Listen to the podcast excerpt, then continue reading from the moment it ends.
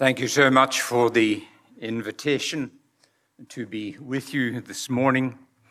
And to Richard, thank you so much for the words of uh, welcome to Christine and to myself. It is a joy for us to be here and to join with you this morning in worship. As part of our mission program at the uh, Noble Park uh, Church, where I pastored for some time, I had the privilege over a number of years of ministering in Cambodia. One of the first lessons that I had to learn was the simple lesson of how to cross the road, particularly in Phnom Penh very much part of uh, French Indochina. Phnom Penh has a number of very long, large, and lovely boulevards. But there are all kinds of traffic coming from all points in the compass, thronging and filling the motorways. No uh, walkways to cross over and therefore, the challenge was how did you get from one side of the road to the other amidst what seemed to be absolute confusion? The instructions given to me, the directions given to me were quite simple. Step out, keep going until you reach your destination.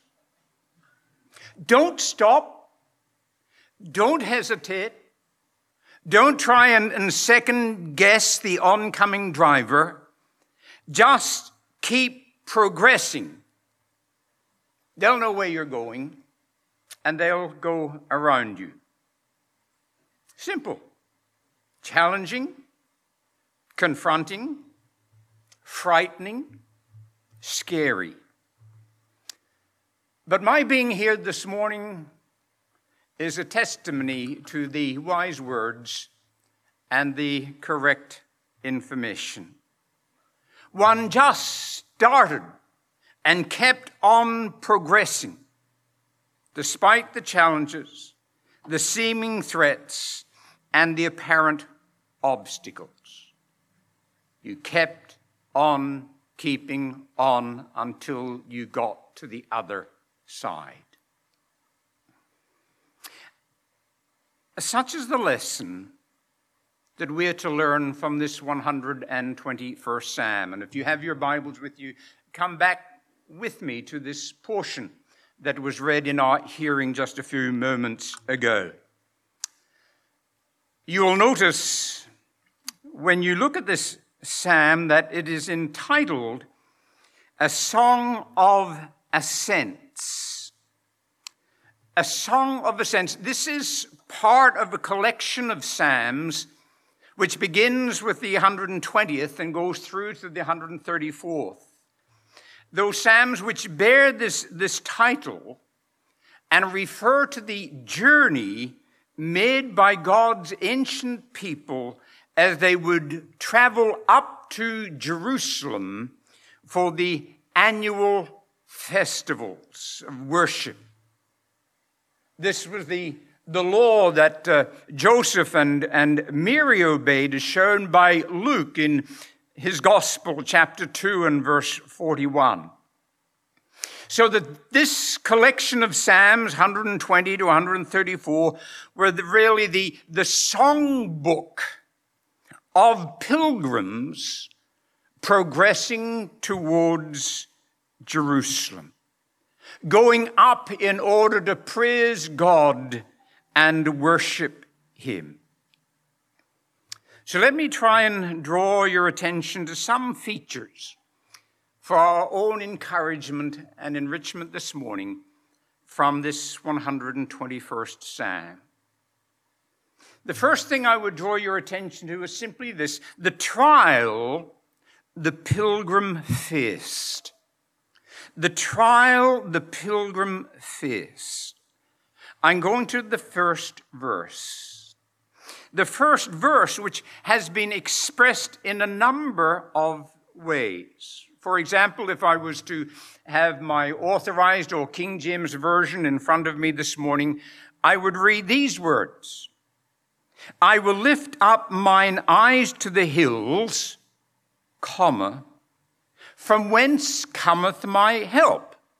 Full stop. The implication here is that the pilgrim's help is to come from the hills. And that's not unusual. For in other parts of the Psalter, we're told to, to flee to the mountains, even as David did in his lifetime. However, on the other hand, I do have my English Standard Version in front of me, and it, along with most more modern translations, translates verse 1 this way I lift up my eyes to the hills. Full stop. Then it asks the question From where does my help come from? In other words, the problem confronting the pilgrim, his problem is the hills. The hills. So that this verse is not making a statement, but indicating a search for help.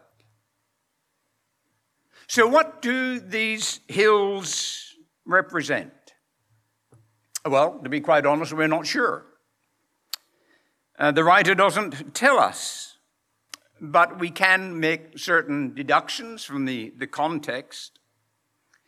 If I was reading from the King James, I could conclude that the, the hills were a place of delight that the, the pilgrim was looking forward to, to being in Jerusalem and those hills that he could see were the hills surrounding that great city. And so he realized that uh, the journey was nearly over. The weariness would be done. The demands would be finished. Everything would be past.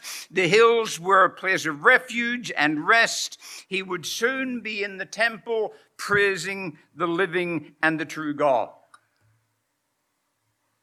But such an interpretation, in a sense, clashes with what he says in the rest of that verse.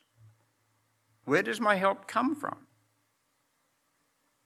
Because if we look at it in another way, as indicated, as I indicated by more modern translations, hills were a place of danger. If I can refer again to Cambodia, about uh, five or six years ago, the principal of the Bible school where I teach invited me to go with him on a pastoral visit to one of the former students who was planting a church in the mountains in southwest Cambodia uh, near the Thai border. And uh, it was very gracious of him to invite me, and I went along with him. We traveled for one day and then we stopped overnight and then we changed vehicles into a four wheel drive and headed up into the mountains, up into the hills. We soon left what were the sealed roads to come into dirt tracks, in the midst of jungle. Very, very rough going and very rough terrain. And the principal just happened to say to me, uh, Brian, you have to be a wee bit careful here. Because uh, not only it's rough going, but uh, this is the place where the criminals live. These hills are filled with robbers and uh, rascals, unlawful, lawless men and women.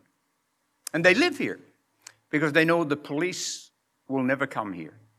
The police are too frightened to come into this area. That cheered my heart immensely. And I thought, well, what a wonderful place to plant a church. But here it is hills a place of danger. And that is the situation here.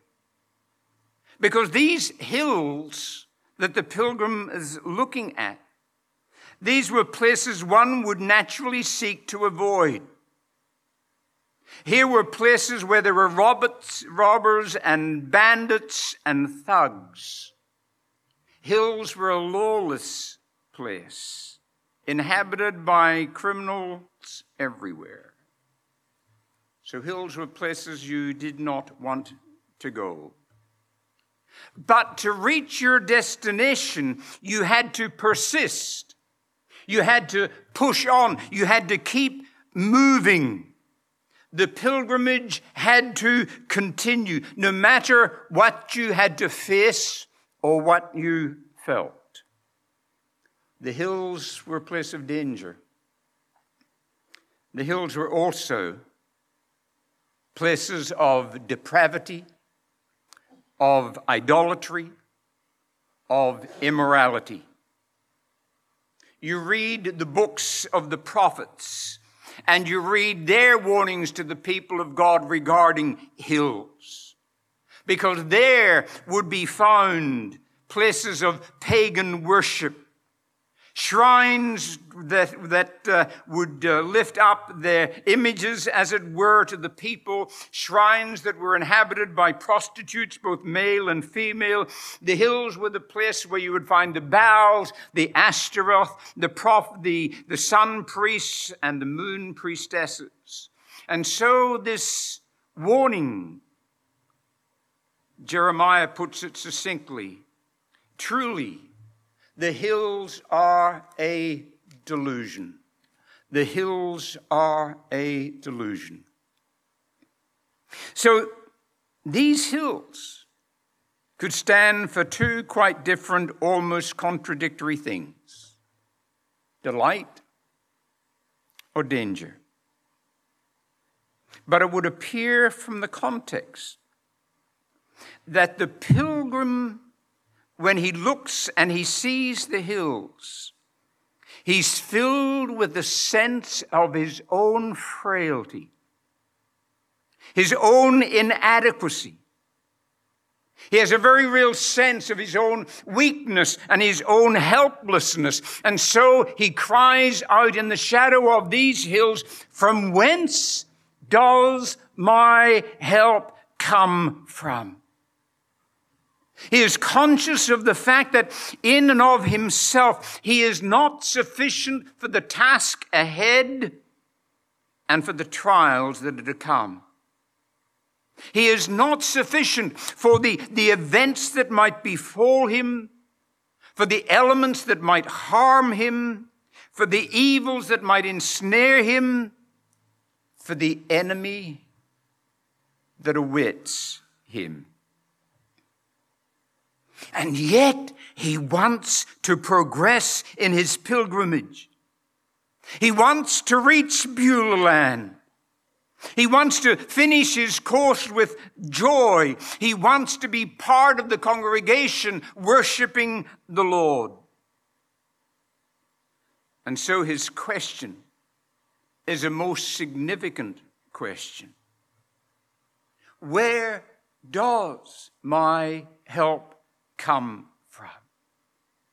A help that will be sufficient to get me home before the dark. That is sufficient to get me through the hills unto the city of God. From where does my help come from? Is a central question and it is a crucial question for every Christian. For the words of Dr. J.I. Packer, for a Christian, weakness is the way. Weakness is the way. You see, this world in which, which we live makes much of arrogance and independence. The Bob the Builder mentality. Can we fix it? Yes, We can. We don't need any God or gods. We can handle whatever is thrown at us. But here, the pilgrim personifies the right attitude of all those who are God's pilgrim people. What is the hymn that we sing? We go, we step out, we move on. We go in faith, our own great weakness feeling, and needing more each day, thy grace to know. My friends, as you face the future, knowing that faith does not insulate you from trial or testing or tribulation, where is your confidence placed? Where have you placed your trust? Where is your hope settled? From where does your help come? The trial the pilgrim faced. But then notice, for quite wonderfully, he answers his own question. I take you to verse 2, where we find the testimony the pilgrim expressed. The testimony the pilgrim expressed My help comes from the Lord who made heaven and earth. Here, someone has said, here in these words is the Christian's creed, the distinguishing feature of the faithful.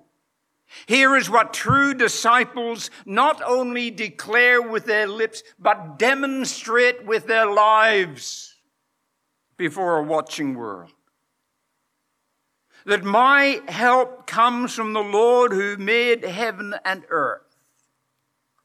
And notice with me the identity here. My help comes from where? It comes from the Lord. And you notice in your Bible, you notice in your text, the capitalization of that name Lord in your English Bible designates a specific name. My help is in Yahweh. My help comes from Jehovah. My help comes from a covenant keeping God. The I am who I am, the great I am. My help comes from the God who keeps his promises, who fulfills his purposes, and assures of his presence. Here is this glorious name which above all else points to God's unchanging faithlessness, or faithfulness rather, to his people, his identity. But then notice his sovereignty. For we're told here, he made heaven and earth. And, and, and that was of tremendous significance to Israel because that set Israel's God apart from all other gods. You have the scriptures in front of you this morning. Let me just take you to one reference. Come over with me to Jeremiah's prophecy, chapter 10 and verse 11. Jeremiah 10 and verse 11. Thus shall you say to them, the God who did not make the heavens and earth shall perish from the earth and from under the heavens. And then he goes on in the next three or four verses to declare and to demonstrate and to display the wonder, the majesty, the sovereignty of this our God. Here is the, the distinguishing feature of the pilgrim's God. He is a sovereign God. He is a sufficient God. He is the God of wonders and wisdom. He is the God of might and of majesty and of power. He is the living God who intervenes in people's lives. He's the one who holds the whole world in his hands. The one who is not limited by our failures or our frailty. He is our helper. And what a difference that should make to us as we confront the challenges and the changes of life. Do you remember Peter and John? They had been threatened and let go, Acts chapter 4. And they go back to their friends and they go to prayer. It's a wonderful prayer recorded in that portion. I wonder if you've ever looked at how they began to pray. What they asked at the beginning. What did they do at the beginning? Well, here it is. Verse 24 of Acts 4. Here's their declaration in prayer Sovereign Lord, who made the heavens and the earth and the sea and everything in them. What are they doing? What are they doing? Before they bring their request, they remind themselves, they remember, they recognize the God with whom they have to do. They, they add fuel to their faith. They got things in proper perspective. They're being threatened by the religious authorities. But then they remember who their God is. Is anything too hard for the Lord who began all things? Is anything too hard for the Lord who maintains all things? Is anything too hard for the Lord who controls all things? Is anything too hard for the Lord who directs all things to the end that he has appointed? I lift my eyes to the hills. There's the unknown. There's uncertainty. There's something unexpected. But who can help me? Who can calm my heart? Who can quieten my fears? Who can strengthen my resolve to keep pressing on the upward way? Here's the answer My help is in the Lord, His identity. My help is in the Lord, the maker of heaven and earth, his sovereignty. And then notice, don't pass over so quickly. Notice how it begins my help. His intimacy. Intimacy. Psalm 147, verse 3 and 4 declare to us something of the wonder of our great God and his graciousness. That the maker of heaven and earth is also the one who heals and mends hearts.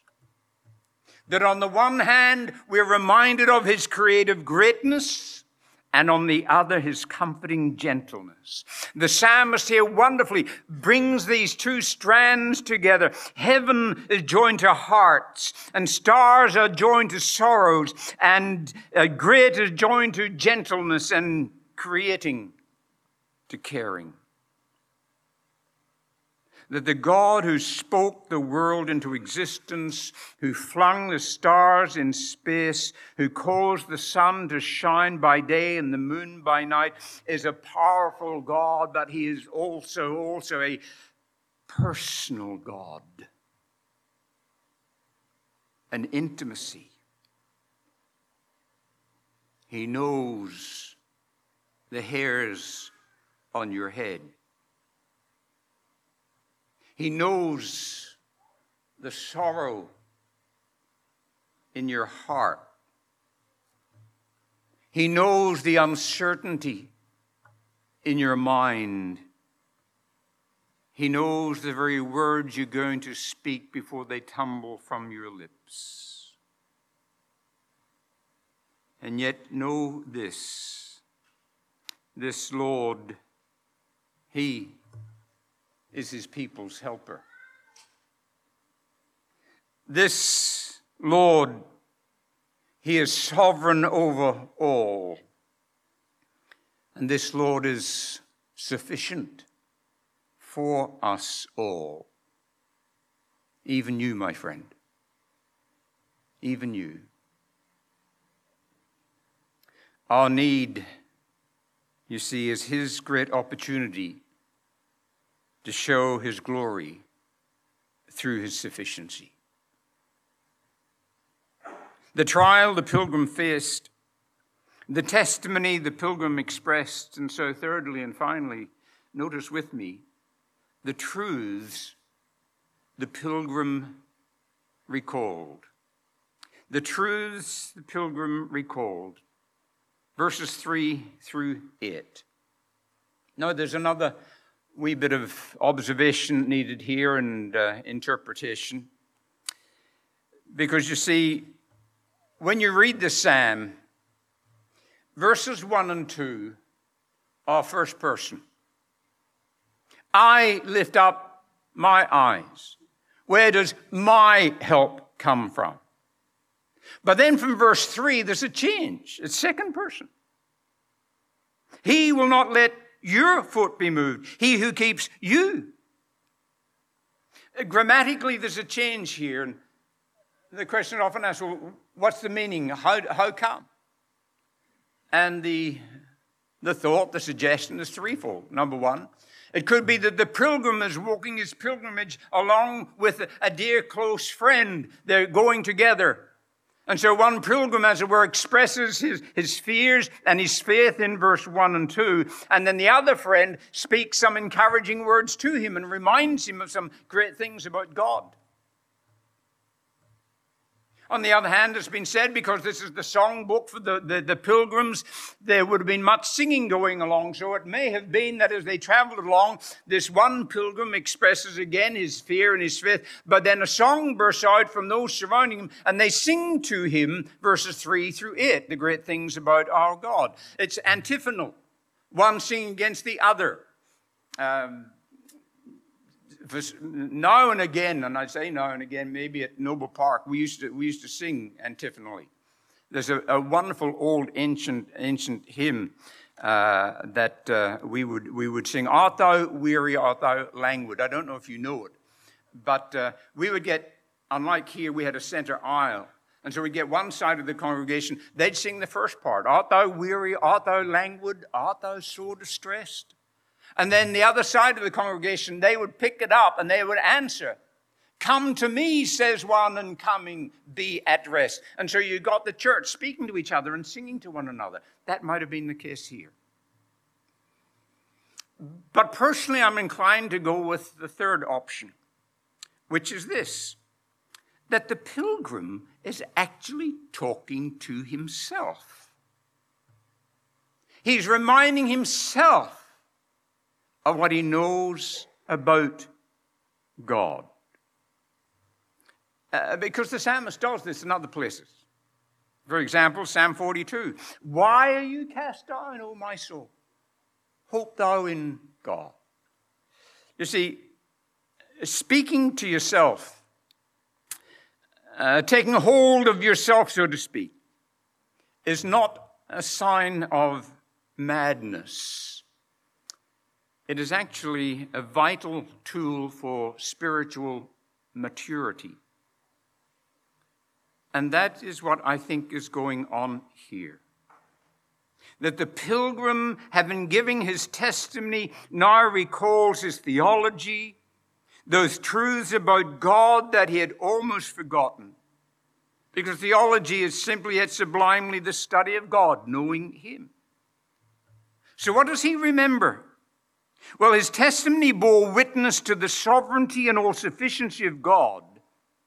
So now he affirms and applies those truths by highlighting three ways in which God's people, God's pilgrims, can progress through whatever traffic, trouble, trial, hills, or valleys come their way. Notice with me through these verses 3 to 8 that there's one word being repeated again and again. I'm not going to take the time to read, but in my ESV, it is the word keeps. If you have an NIV, it'll be the word watches. If you've got a Christian Standard Bible, it's the word protect. This word, this term, appears six times in these verses, implying that that is what the Lord is like and this is what he does for his people. Our help comes from the Lord who made heaven and earth. And therefore, his people are subject to his unceasing perception. And I get that from verses 3 and 4. What does he say? He will not let your foot be moved. He who keeps you will not slumber before, uh, behold, he who keeps Israel will neither slumber nor sleep. That word keep watches over, protects. He is our guardian. He is our divine sentry, and he will never, ever be caught napping. He will never be found guilty of sleeping while on duty. Our divine watchman, our Lord, my brother and sister in Christ, is on duty 24 7. Unlike Baal in 1 Kings 18, who was asleep and had to be wakened, Jehovah never yawns, his eyes never droop, and his attention is never wearied. Rather, my dear Christian brother and sister, we are the apple of his eye. We are his beloved, and he cannot keep his eyes off us. He never, he, he, he never tires of caring for us. He is never too busy to turn away from us. Oh, yes, the hills await, the challenges are mounting. We don't know what tomorrow holds. We don't even know what this afternoon holds, do we? But his eye is on the sparrow. And I know he watches over me. Unceasing perception. And then look at verses 5 and 6 unlimited protection. Unlimited protection. The Lord is your keeper. The Lord is your shade on your right hand. The sun will not strike you by day, nor the moon by night. What's the pilgrim reminding himself of here? The Lord is our shade, the Lord is our sunscreen, and the Lord is our sanity the Lord's dramatic picture of security day and night. That imagery of moon by night, the, the uh, idea from which we get our own term lunacy or lunatic. The inference being that the Lord shelters his people from those forces which would seek to unhinge our minds. The Lord would keep us, his people, sane in this mad, mad world. You know, as a believer, quite honestly, I do not know how unbelievers can exist in this world. But our Lord is the maker of heaven and earth. He is mighty, He is merciful, and He's intimate with His children. Because notice, the Lord doesn't simply provide shade. What does the text tell us? He himself is our shade on our right hand. So that during those times of grief, of doubt, of fear, I'm sure many of us have experienced what's called the dark night of the soul, when you can't sleep, you're worrying over the day ahead, you're thinking of all the things that could go wrong. Those periods, again, we call the, the hiddenness of God. During such times, beloved, talk to yourself, remind yourself, sing the wonderful words of Frederick Faber. Thrice blessed is he to whom is given the instinct that can tell that God is on the field when he is most invisible. Remember the covenant keeping promise of God. The Lord is your shade on your right hand. Where does my help come from? It comes, my friend, from the one who's right beside you every day, each day. He's right there, right on your side. He is there controlling, supervising, examining, appointing all that comes to us. Because remember, remember, nothing touches us unless it first comes through Him and given to us by nail pierced hands. Unceasing perception, unlimited protection, and so finally, unending provision. Verse 7 and 8.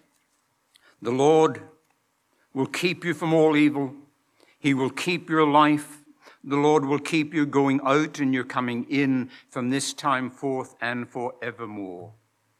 There is no limit to his care for his children. From the small steps, or small slips in verse 3 to the going out and our coming in of verse 8. The Lord is sovereign. The Lord is sufficient. And we can trust Him to take us from here to eternity. We can trust Him to be our helper when we face our hills, whatever they may be. For make no mistake, my friends, the psalmist is not painting or promising a carefree, trouble free life. No, no, no, no. He promises security, but not immunity from life's awful realities. But how wonderful and how wise that it is our weakness, our great sense of need, our cry for help that becomes the arena in which our Lord demonstrates to us his amazing grace and his tender mercies and his deep, deep love for us. Our need, you see, beloved, drives us to him so that we may taste and see that the Lord is good. That as Spurgeon once said, uh, growth in grace is the result of sanctified trials. So, what was the pilgrim's testimony? My help comes from the Lord who made heaven and earth. The Christian's creed. And, beloved, what a wonderful way to start each day. Remembering and reciting this creed. What a lens through which to look at each day and each week. What a sufficiency is ours for eternity. For who will be your helper? You see, I don't know many of you.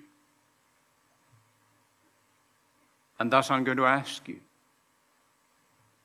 who will be your helper when you step over the edge of this life onto the shores of forever?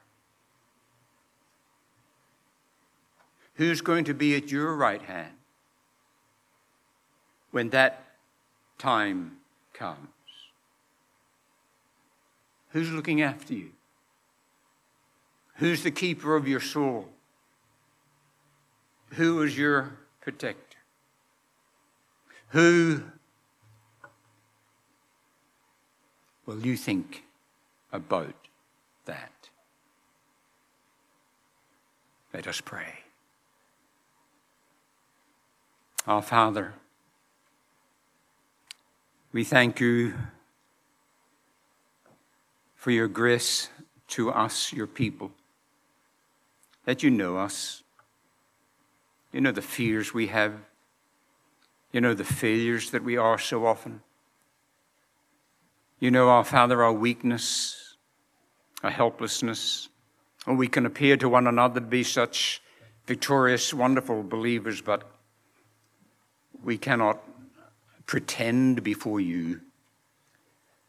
We thank you, therefore, that in knowing us, you would come as the covenant keeping God to us to assure us that our frailty and our failures are no hindrance to you, but for your own name's sake, for your own praise and glory, and for your own joy you will bring your children safe home to glory.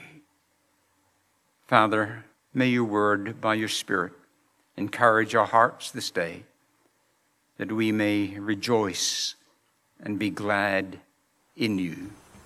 And we ask it in Jesus' name. Amen. Amen. Thank you, music team.